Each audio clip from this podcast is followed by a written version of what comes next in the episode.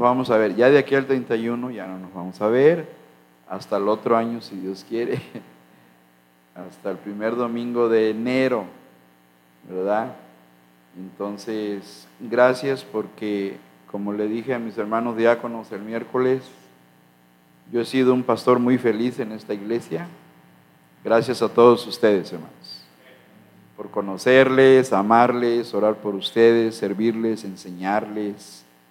Bueno, qué bueno que Masai se compone de gente tan linda como ustedes, hermanos. Gente que ama al Señor y por eso están aquí esta mañana. Y vamos a ver un tema que es muy bonito, muy necesario y muy práctico, sobre todo es práctico. Y me puse a pensar para, se, puede decir, mi, mi siguiente predicación, no, no, quiero decir mi última predicación, porque mi última predicación es cuando ya me voy a morir. Yo no quiero morir todavía. Mi siguiente predicación es siete maneras de ser bendecidos por Dios y yo, yo espero que las aprendamos, las siete maneras. Voy a enseñar tres esta mañana porque si no, para no estar recortando, mejor, digo, mejor, ya lo he hecho otras ocasiones, cuando el mensaje es con varios puntos, mejor en la tarde continúo.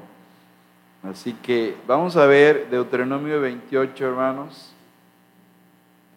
Este, ahí, primeramente a Israel se le promete bendiciones por la obediencia Oigo muy bajo el sonido. ¿Ustedes lo oyen bien, hermano? Es que a lo mejor yo tengo un poquito de hipoacusia y por eso yo les subo, eh, porque no me oigo. Bueno, si ustedes me oyen, pues ya, aunque no me oiga yo, ¿verdad? bueno, ah, miren qué bonito título, siete maneras de ser bendecido por Dios. Yo les pregunto, ¿quieren ser bendecidos por Dios, hermanos? Bueno, vamos a aprender esas, ¿eh? Amén, hermano, ya lo dijo Efesios 1.3, que Jesucristo nos bendijo con toda bendición espiritual en los lugares celestiales en Cristo Jesús, pero todavía hay más bendiciones, hermano. Hay otras. Bien, ah, vamos a leer Deuteronomio 28, de 1 y 2 nada más, puestos en pie para esta bonita porción de la Sagrada Escritura. ¿Lo tienen, hermanos? Deuteronomio 28, yo les leo el 28.1 y ustedes van a leer el 2. Bueno, todos juntos, el 2. El pasaje, todo el pasaje habla de bendiciones condicionadas por la obediencia. Si no hay obediencia, no hay bendición, hermano. Eso es lo que enseña aquí. Y eso es aplicable a la iglesia, no solo a Israel. Así que vamos a ver esta lectura tan bonita. Yo leo 28.1, dice, acontecerá que si oyeres atentamente la voz de Jehová tu Dios para guardar y poner por obra todos los mandamientos que yo te prescribo hoy, también Jehová tu Dios te exaltará sobre todas las naciones de la tierra, todos. Y vendrán sobre ti todas estas bendiciones y te alcanzará si oyeres la voz de Jehová tu Dios. Qué lindo pasaje, hermano. Amén. Padre, agradecidos en el nombre de Jesús por este día maravilloso, lleno de tu amor hacia nosotros, de tu misericordia, Señor. Y gracias por cada uno de mis eh, amados hermanos de Masai y que hoy me levanté a orar por cada uno de ellos. Bendícelos y enséñanos hoy cómo disfrutar y tener tus bendiciones, sin duda que todos por medio de la obediencia, Señor. Obediencia a tu palabra, obediencia a Jesucristo, obediencia a ti, Padre Santo. Prepara nuestro corazón y que este mensaje nos despierte, nos avive, nos anime y nos haga entender que tú eres un padre que quiere bendecir a sus hijos, pero pones una condición, que te obedezcamos, Señor. Por eso oramos que el Espíritu Santo de Dios grabe esta palabra en nuestros corazones y al salir de aquí, que llevemos el propósito de practicar tu palabra para recibir toda bendición de parte tuya. Así que prepáranos, danos victoria, ayúdanos a ser más que vencedores por medio de aquel que nos amó, Cristo Jesús. Oramos en su nombre. Amén. Nos sentamos, hermanos, y vemos ahora, aprovechamos para mandar un saludo a los hermanos que nos están viendo allá en el Facebook y ustedes van a decir ah, que, que Dios les bendiga a la voz de tres. Una, dos y tres. Que Dios les bendiga. Porque hay gente que nos ve, hermanos. A varios en Álamo, en Zacatlán. No, yo los veo. O fuimos a comer a un restaurante y dice, ahorita acabamos de ver la predicación, pastor. Ah, mire, o sea, hay uno. O sea, Dios está obrando y ha llegado gente, gracias a Dios por ello. El hermano que se llama Luis Paredes, él nos veía por Facebook, ahorita se fue a Villahermosa a trabajar, ya le dije, ahí te encargo a este hermano para que lo lleves a la iglesia, y ya se contactó con el Shaddai, él buscó la dirección y todo, y espero que ya esté reunido ahorita ya Luis Paredes, que venía con la sobrino de la hermana Josefina. Así es. Pues bien, hermanos, este, ¿qué, Qué precioso pasaje. Yo creo que está muy, muy claro lo que dice Dios, ¿no? Acontecerá que si que, hermanos, oyeres atentamente la voz de Jehová tu Dios. No la vamos a oír de manera audible, lo vamos a oír a través de su palabra. Hoy en día así se oye. Por eso mandamos ahí unos dibujitos que dicen, si quieres oír la voz de Dios, pues abre tu Biblia, hermano, porque pues como Dios, háblame, dice uno y, sale una mano con una Biblia. Ten para que, es que ahora Dios habla así.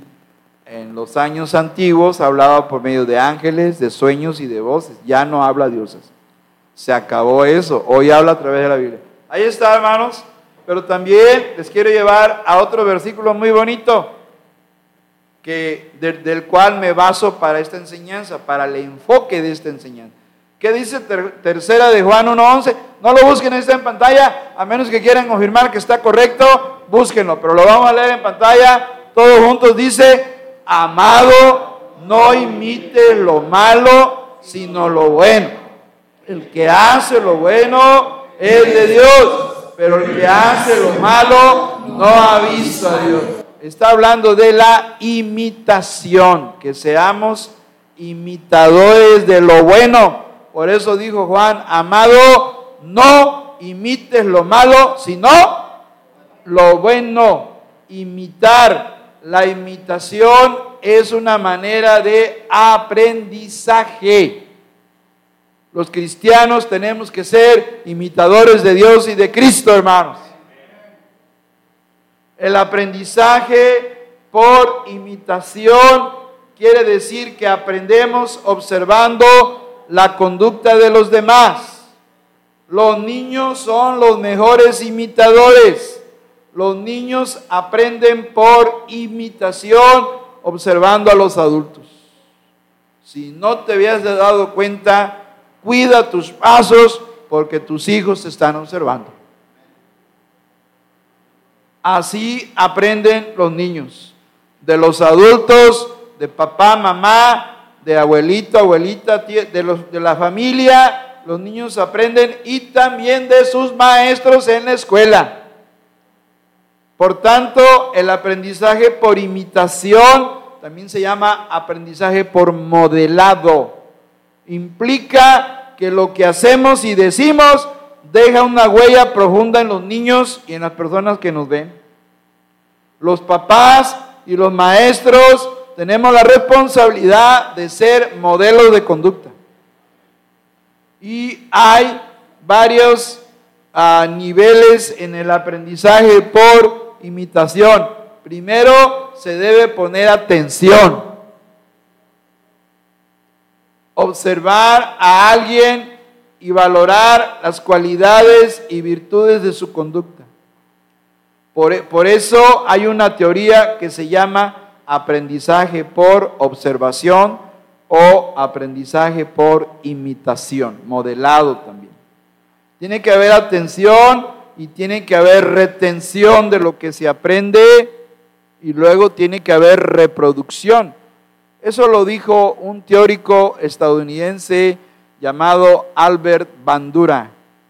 Él habló el aprendizaje por imitación, por modelado o por observación.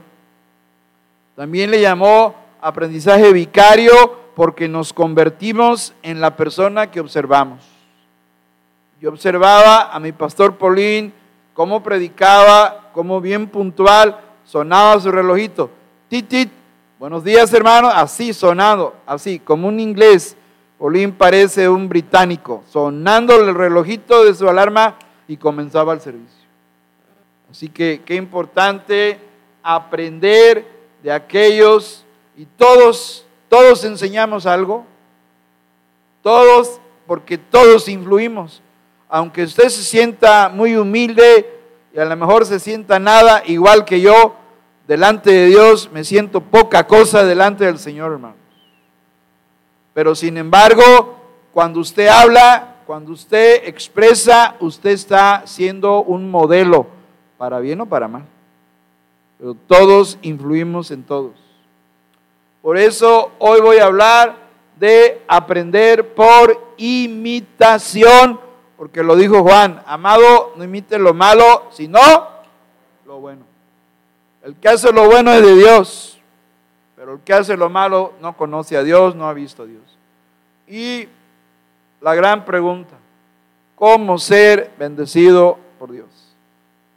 Pastor, he pasado pruebas, he pasado problemas, tengo carencias, pastor, ¿cómo le hago? Ok, hermano, esta mañana vamos a ver en la Biblia cómo ser bendecido por Dios. Y ahí está.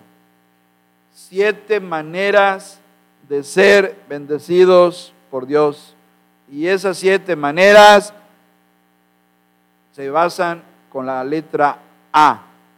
Aliteramos aparte su diezmo para Dios, apoye la obra misionera, administre lo que Dios le da, ahorre un porcentaje, analice, estamos en el tema de finanzas, hermanos.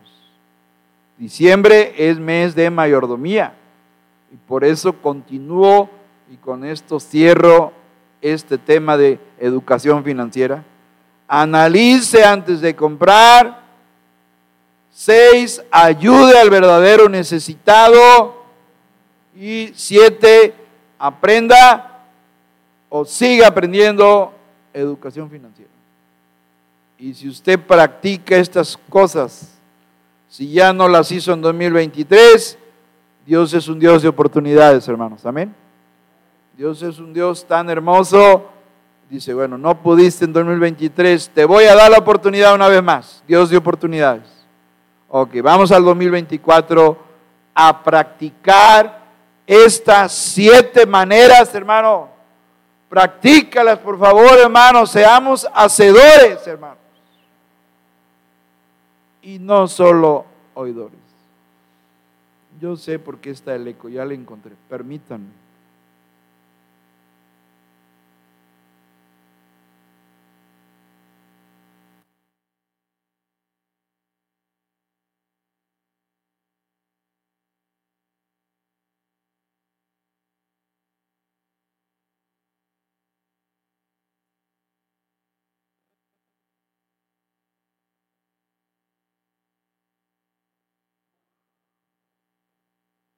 Ok, sí.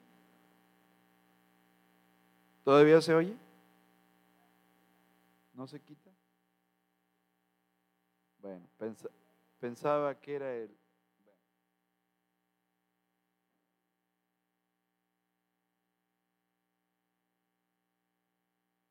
Es un efecto de rebote. ¿Allí? ¿Ya no? Ya. No, pero ya disminuyó. Ya no hace, ah, ah, ah, ya se acabó. A ver, ya se, ya se quitó. ¿Todavía no? No, no, no. No, lo estoy haciendo yo, hermano. Bueno, bueno, bueno, bueno, bueno. Eso lo hago yo, hermano. Es un truco de los grupos musicales. Hermanos, Dios quiere bendecirnos. Y hay siete maneras en que Dios bendice. Hay otras, ¿eh? Tengo que aclarar. Esas siete no son únicas. Allá en Apocalipsis dice que el que lee mucho la palabra de Dios, Dios lo va a bendecir. Apocalipsis 1.3. Pero esas son otras maneras. Ahorita es conectado con las finanzas, con el manejo de lo que Dios te da. Entonces, en cuanto a educación financiera, hay siete maneras. Yo encontré personas en la Biblia que las practicaron y hay que imitar. Por eso estoy hablando de que imitemos qué? Lo bueno. Seamos imitadores de los héroes de la Biblia que practicaron estos principios. Ya, sin preámbulos. ¿Quién fue el primero? Vámonos a Génesis 28, 30. ¿Alguien, hermanos?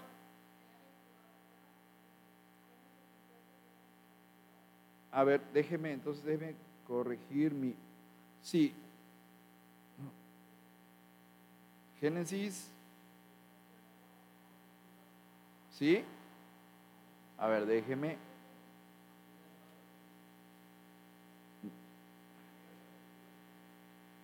Entonces, es 28, 22, tiene razón. Es 28, 22. Bueno. Sí, por favor. Esta piedra señal, esta, casa de Dios, me dieres, el diezmo apartaré para ti. Ahí está. Dios no se equivoca, hermanos, ya está corregido, gracias, hermana. Este, está hablando de Jacob. Este es el primer compromiso de un creyente que aparece en la Biblia. El primer hombre que se compromete con Dios. Jacob creyó en la palabra de Dios.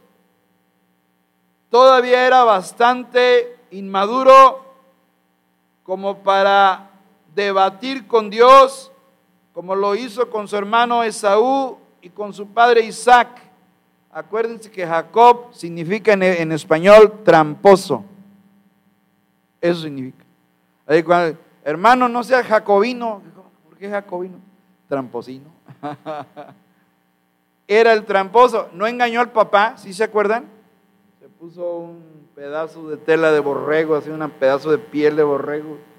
Mira, mira papi, y fingiendo la voz, pero Isaac dijo, es la voz de, de, Jacob, no es la voz de Saúl, pero no, pero soy yo, mira, tócame, tócame.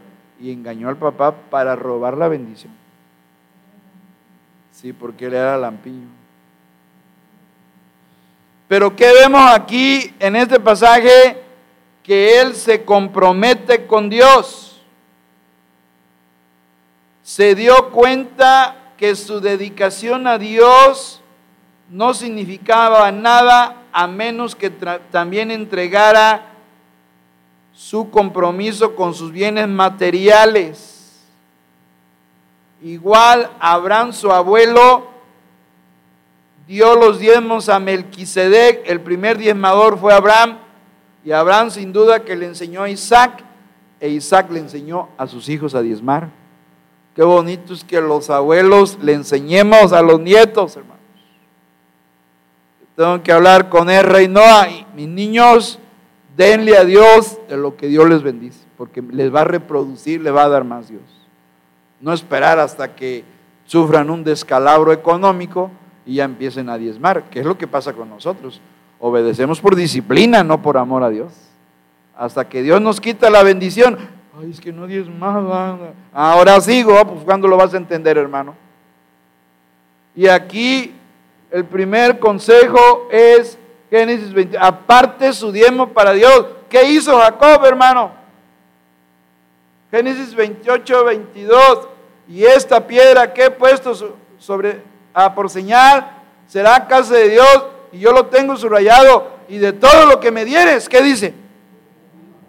El diezmo apartaré para ti. Hermano, apártalo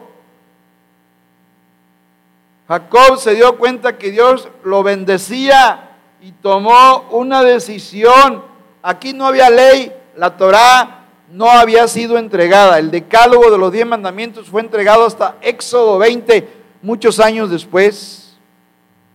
Aquí eran fácil 1500 años o qué sé yo, no lo sé, puedo calcular ahorita, aproximadamente. O sea, no había ley, pero ya había la práctica del diezmo.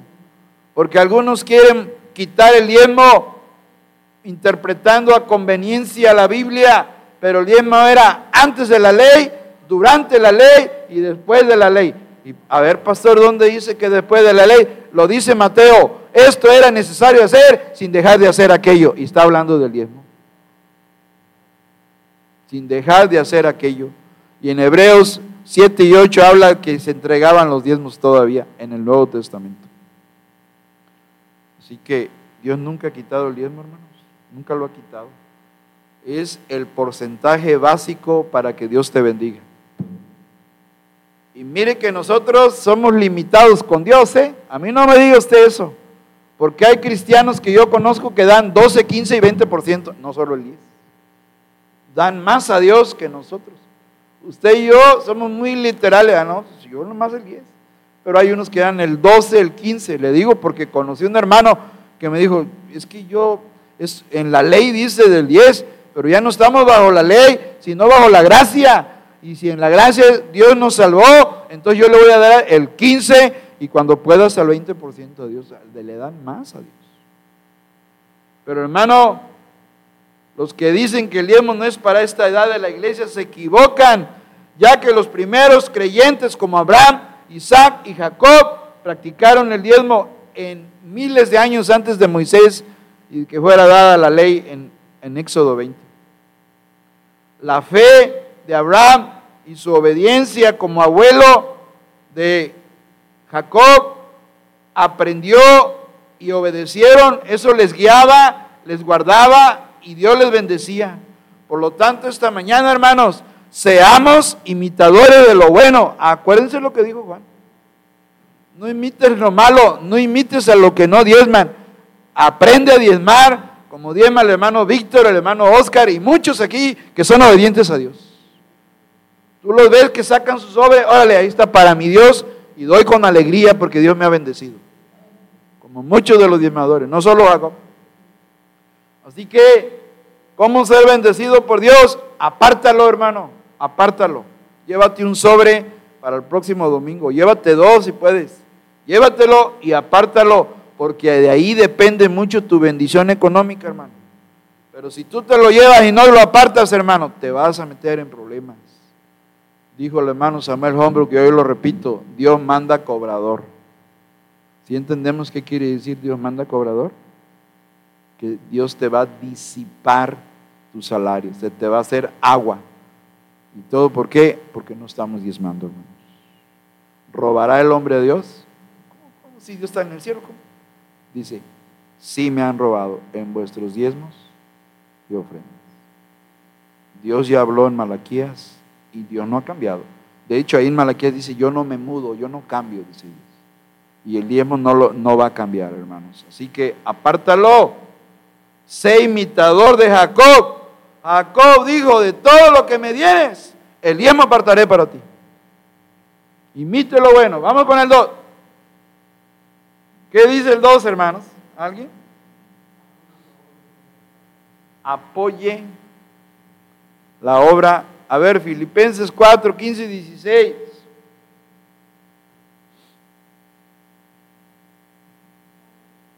Filipenses 4, 15, 16. Vamos a ver una iglesia misionera. Hay que imitar a la iglesia misionera de la ciudad de Filipos.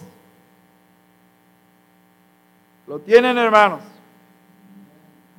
Filipenses 4, 15 y 16. Y sabéis también vosotros, oh filipenses, los lindos hermanos filipenses, que al principio de la predicación del Evangelio, cuando partí de Macedonia, ninguna iglesia, ninguna hermanos, participó conmigo en razón de dar y recibir, sino vosotros, ¿qué? La única iglesia que apoyaba a Pablo con ofrendas misioneras era la iglesia de Filipenses, hermano. Y le dijo, todos juntos, versos 16, pues a una tesalónica me enviasteis una y otra vez para mis como le está haciendo Masai con Gerardo Frías y con Abacuc. Se les está enviando una y otra vez para sus necesidades. Se les está depositando a los misioneros. Tenemos que ser imitadores de lo bueno. No lo digo yo, lo digo Juan. Amado, no imiten lo malo, sino lo bueno. Y el ejemplo en el diezmo es Jacob, que apartaba su diezmo, y ahora la iglesia filipense que apoyaba la obra misionera, hermanos. Hay que seguir apoyando la obra misionera. Los siervos de Dios, hermano. Si quieres que Dios te bendiga. Si no quieres bendiciones de Dios, no hagas nada, hermano. Pero si tú dices, yo amo a Dios y yo quiero apoyar la obra de Dios, pues ándale, ahí está la obra misionera. Es importante, hermanos, hay que ampliar nuestra cosmovisión, una palabra dominguera que quiere decir tu manera de ver el mundo y la vida. ¿Cómo ves la vida? Bueno, te transmito algo. Dios tiene propósitos redentores de alcance mundial. Dios quiere salvar a la humanidad, hermanos. Te los te cito el versículo, no lo busques, 1 Timoteo 2:4. Dios quiere que todos los hombres sean salvos y que vengan al conocimiento de la verdad, hermanos. Todos los hombres. Dios quiere salvar a la humanidad que está perdida. Por eso el Evangelio tiene que ser predicado a todas las naciones. Por tanto, id y predicad el Evangelio a toda criatura. La iglesia tiene la responsabilidad de la gran comisión. No hay otra agencia terrenal, solo la agencia divina de Dios, que es la iglesia, hermanos. El ayuntamiento no va a predicar el Evangelio, la Cruz Roja tampoco. Ni el IMSS, ni el ISTE, ni el DIV, ninguna institución, solo la iglesia de Cristo Jesús. Pero la iglesia tiene que aprender a ofrendar, apoyar la obra misionera. Los primeros cristianos así lo entendieron y empezaron a enviar misioneros. Y la iglesia de Filipos es el ejemplo. Imitemos o sigamos imitando a la iglesia de Filipenses. Qué bendición es saber que nuestras ofrendas misioneras son vistas como un sacrificio espiritual para Dios. Alegran el corazón de Dios. Cada vez que ofrendas a la obra de Dios misionera, Dios se alegra, hermano. Porque es un sacrificio espiritual. Tiene un, no solo es un sobre, hermano no solo es una moneda y un billete, tiene un significado espiritual para Dios. Dios se agrada de la ofrenda misionera. Pablo creía en la provisión de Dios, pero no que le lloviera maná del cielo. Ya no llovía maná del cielo, hermanos. Eso fue con Israel en el desierto. La iglesia tenía que enviarle las ofrendas en dinero para que él tuviera para comer y servir y predicar el Evangelio, hermanos. Y Abacú y Gerardo igual, no les va a llover del cielo el maná. La iglesia tiene que sostenerlos, hermanos. O sea, allí está el segundo ejemplo de una iglesia linda, la iglesia filipense, madura, misionera y ofrendadora, que apoyaba la obra misionera, hermanos. Así que seamos imitadores de la iglesia filipense, hermanos, porque Dios va a bendecir tu familia y tu negocio y tus ingresos y tu trabajo y tu vida espiritual. Aprendamos a imitar lo bueno, hermanos. Vamos con el 3. Administre lo que Dios le da. Ay, pastor, ahí ya me va a dar a mí. Ya me, ay, no me toque ese vals, pastor. Administre lo que Dios le da. Y voy a citar el ejemplo. Llevamos dos ejemplos. ¿Cuál? ¿Cuál y cuál, hermanos? Primer ejemplo. ¿Qué hacía Jacob? Apartaba el diezmo. Dice, el diezmo apartaré para ti. Dos, ¿quién era apoyaba la obra misionera? Los filipenses. Dice, a una tesalónica me enviaron una y otra vez para mí. Y pudieron hacer muchas veces. Nomás que él dice, por lo menos. Ahora vamos con el tercer ejemplo. Administre, pura con letra A, ¿ya vieron? Aparte, apoye, administre lo que Dios te, a lo mejor Dios sí te está bendiciendo mucho, pero tú no lo estás administrando, hermano. ese es el problema. Y te quejas, es que no me rinde mi dinero. Pues administralo, hermano. No gastes lo que no ganas. El problema es cuando gastamos más de lo que ganamos. Y el gran ejemplo es José, Génesis 41, 34, hermanos. Vámonos al primer libro, por favor. A Bereshit, como bien se le llamó esta mañana. Oye, yo decía el miércoles, pues si dice sándwich, ¿verdad que decimos sándwich, hermano? ¿A poco dice emparedado? Quiero un emparedado de jamón. Yo no vivo en la nana.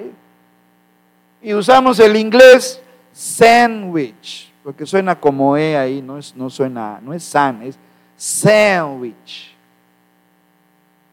Y entonces, pues, si aprendemos palabras del inglés, ¿por qué no decir Bereshit, Génesis, principios? ¿Por qué no decir Torah en el Antiguo Testamento? ¿Por qué no decir Shalom, hermano? Dios te bendiga. Shalom. Que la paz del Señor sea contigo, hermana, hermano, ¿verdad? ¿Por qué no?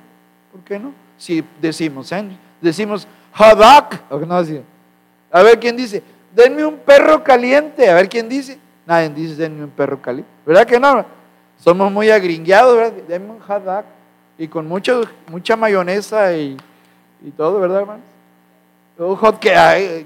A ver, ¿quién dice? ¿Cómo le llaman? Es que los venezolanos le dan otro nombre, le, dicen tarta, les dicen, le dan otro nombre. Un panqueque, dicen ellos. Panqueque. No, panqueque. Venezolano, colombiano. Quiero un panqueque, bueno, panqueque, sí, así dicen, panqueque. Tortillas con miel, ah, muy bien. Bueno, entonces, ok, estamos en Bereshit, capítulo 41, hermanos capítulo 41. ¿Lo tienen, hermanos? Y ahí en el 41 vamos a ver la sabiduría que Dios le, dio a José, no Josué, hermanos, José, un gran hombre de Dios que yo admiro.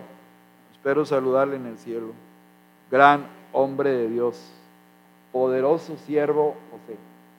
¿Y qué dicen 31, perdón, 34 al 36? Le dio un consejo al faraón. Acuérdese que lo sacaron de la cárcel. Faraón tuvo un sueño, siete vacas gordas y siete vacas flacas. ¿Qué significaban las siete vacas gordas, hermano? Iba a haber mucho fruto, grano, sería, las cosechas iban a estar abundantes. Siete años.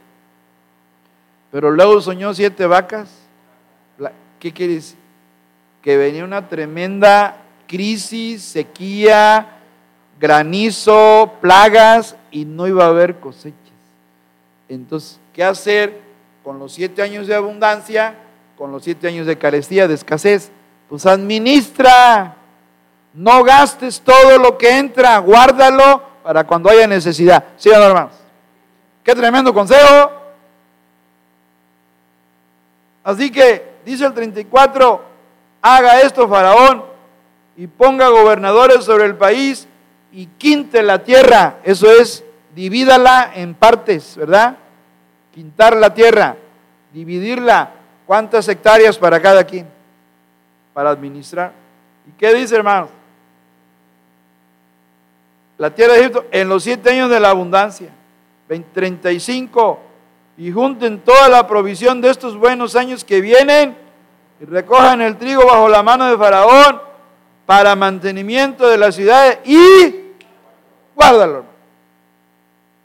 Pero ¿qué hace el cristiano? Le, ganó mucho en la semana, entró el billetazo. Ahora sí, vieja, vámonos a Chedragui. Se acabe la quincena. Al fin que Dios proveerá, dice. Si como no, si ya te proveyó, guárdalo, hermano, no te lo gastes todo. ¿Sí o no, hermanos? Porque luego, no, si, si esta semana estuvo buena, la otra va a estar mejor. ¿Quién sabe? Por eso dice, guárdenlo. Ahí está el consejo. Viene la cuesta de enero y de febrero, hermano. Y versículo 36, y esté aquella provisión en depósito, en un almacén, para los siete años de hambre que habrá en la tierra y el país que no perecerá. Pero ¿por qué padecemos de escasez? Porque no guardamos, no administramos. Nos lo gastamos. Llegó el cheque y así como entra, dijo, ahorita soy el rey, quiero esto, a ver, sírvame, mesero, tráigame un... Y, no, y se gasta todo y no guardamos. La buena administración no solo es una virtud de algunos, de pocos, ¿eh? Muy pocos son buenos administradores.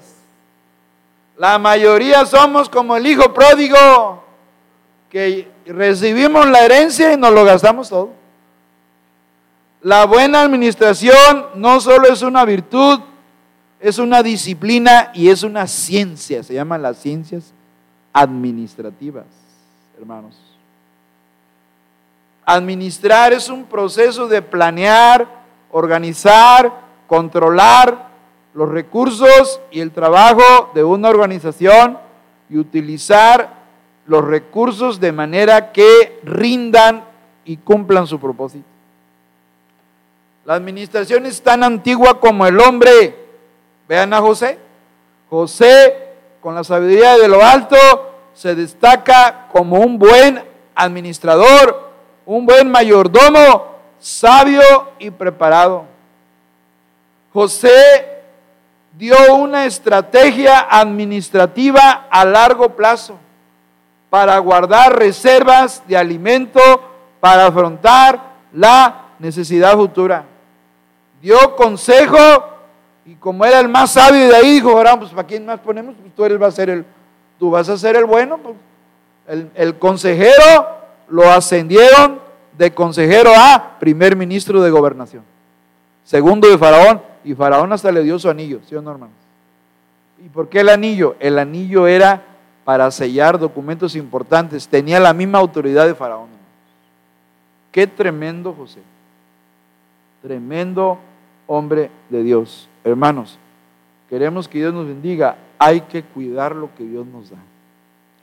Y José aprendió, no, no, vamos a gastar, no vamos a comer y comer, porque, no porque ahí vamos a estar come y come come. Hay que saber cuidar lo que Dios nos da. Amén, hermanos. Cuida tu salario, hermano. Lo que ganas, ya empiézale por allá, mira.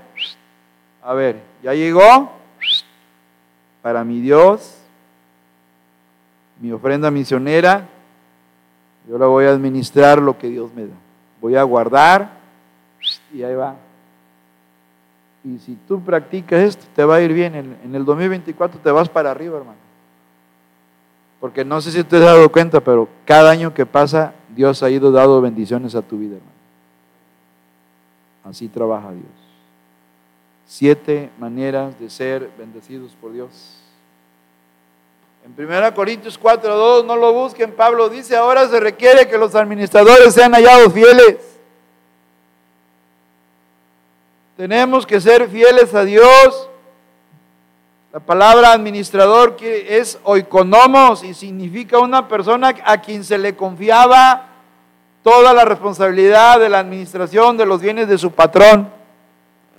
Edificios, campos, finanzas, alimento, todas las propiedades. Como lo hizo Potifar con José, Génesis 39, por favor. Nos regresamos tantito. Génesis 39, 4 y 5. Tremendo el ejemplo de José. El gran ejemplo de un gran administrador, José, hermanos. 39, 4 y 5. ¿Lo tienen, hermanos? Miren lo que dice la palabra del Señor. Hacía yo, José, gracia en sus ojos, en los ojos de Potifar, el incrédulo. El riquillo incrédulo pero que tenía una mala mujer de esposa. Y le servía. Y él le hizo su, dígame, su administrador, es lo mismo, de su casa. Y entregó en su poder qué? Todo. Dijo Potifar, a ver, observado este joven, es derecho, es honesto, lo veo. Señor. Perdón, Te confío en mi casa todo, mis ganados, mi dinero, todo, todo lo todo todo, pero como en el huerto de Edén, puedes comer de todo menos la fruta prohibida. Te doy todo menos mi mujer. Eso sí, me entregó todo, su casa, sus ganados, su dinero. Yo voy a pagar a los obreros, a los empleados, a los siervos, todo, o sea, me dan ¿Y qué pasó, hermanos? Versículo 5. Todos juntos, versículo 5. Puestos en pie, aquí vamos a terminar esta primera parte. Yo espero que usted regrese, le ruego a Dios que usted regrese. Y si no me da un abrazo de año nuevo porque ya nos vamos. Y nos vemos en enero, Dios mediante.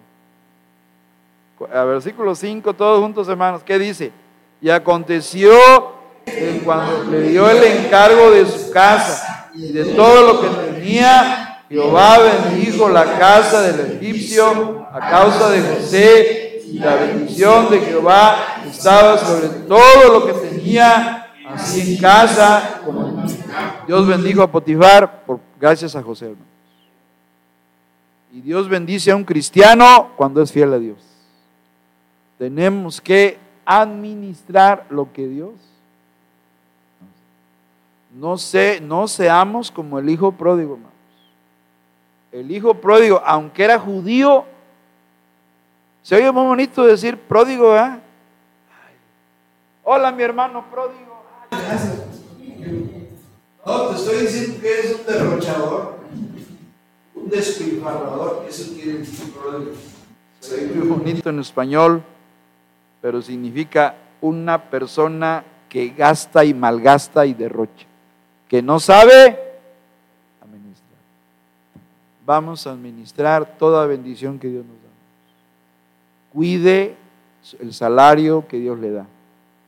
Porque si usted lo hace, el año que viene usted va a estar parado. Hermanos, quiero dar gracias a Dios. Amén, hermano. Doy gracias a Dios en mi trabajo, me, Dios me bendijo, me ascendieron y, me ha ido muy bien. Gloria a Dios, hermano, por eso. Eso es lo que queremos escuchar, que Dios te está bendiciendo. Pero Dios no te va a bendecir si no practicamos sus consejos. Ahí están los consejos, hay que seguirlos y vas a ver que Dios te va a bendecir. Mi deseo es que tú seas prosperado en todo, mayormente en lo espiritual, hermano. Que tengas salud, así como prospera tu alma. Amén, hermanos. Oremos. Padre amado, gracias por tus consejos. Yo no vine aquí a dar consejos míos, no los tengo, tengo los consejos de tu palabra, Señor. Y los consejos de tu palabra nos dice que aprendamos a ser buenos mayordomos, a cuidar lo que nos das y sobre todo a ser generosos con tu obra, Señor, con tu iglesia, con tus obreros, con tus siervos, como aquella viuda, Padre Santo, que no tenía que comer un poco de harina y llegó el profeta y le pidió de comer y la mujer dijo, pues no tengo más que harina con agua y empezó a hacer unas gorditas y entre más hacía, más se reproducía el, alimento, Señor. Así que ahí tú diste bendiciones a viuda, porque la viuda estaba alimentando al siervo de Dios. Que aprendamos estos consejos de tu palabra en esta iglesia, que cuando la iglesia es generosa con los obreros, Dios bendice a sus hijos también, Señor. Así que te alabamos esta mañana y te pedimos que nos hagas ser sabios, Señor en el manejo de lo que tú nos das. Te damos gracias en Cristo Jesús. Amén. Dios les bendiga, hermanos.